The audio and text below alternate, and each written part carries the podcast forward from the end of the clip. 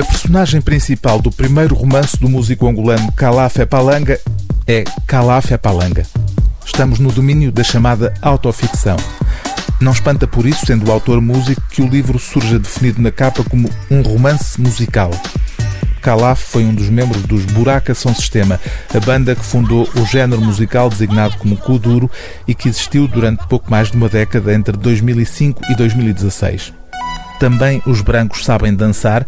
Este livro, em três partes, narrado por três vozes distintas, tem como fio condutor o episódio real ou ficcionado, não saberemos, da prisão de Calaf ao tentar entrar na Noruega para um concerto com um passaporte caducado.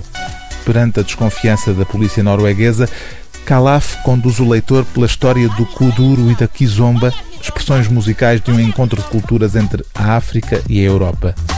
A dança, apesar de aproximar os corpos, ainda não conseguiu, no entanto, derrubar fronteiras. E Calaf Palanga, que na última parte do livro dá voz ao polícia norueguês que o prendeu, questiona em Também os brancos sabem dançar o cruzamento de referências e uma identidade cosmopolita mestiça, a sua e a da música dos Buraca São Sistema, o que o leva a escrever a dado passo. Eu também estou aqui na qualidade de cooperante vim para ajudar a reconstruir e a redefinir a identidade cultural europeia. Descobri-me através da música. Foi com ela que a cor da minha pele passou a ser fator preponderante para a minha autoafirmação. Antes desta consciencialização, o termo música negra não existia sequer no meu léxico. Foi preciso fixar-me em Lisboa para iniciar a viagem por aquilo que julgava saber sobre mim e por aquilo que o outro pensava saber sobre mim.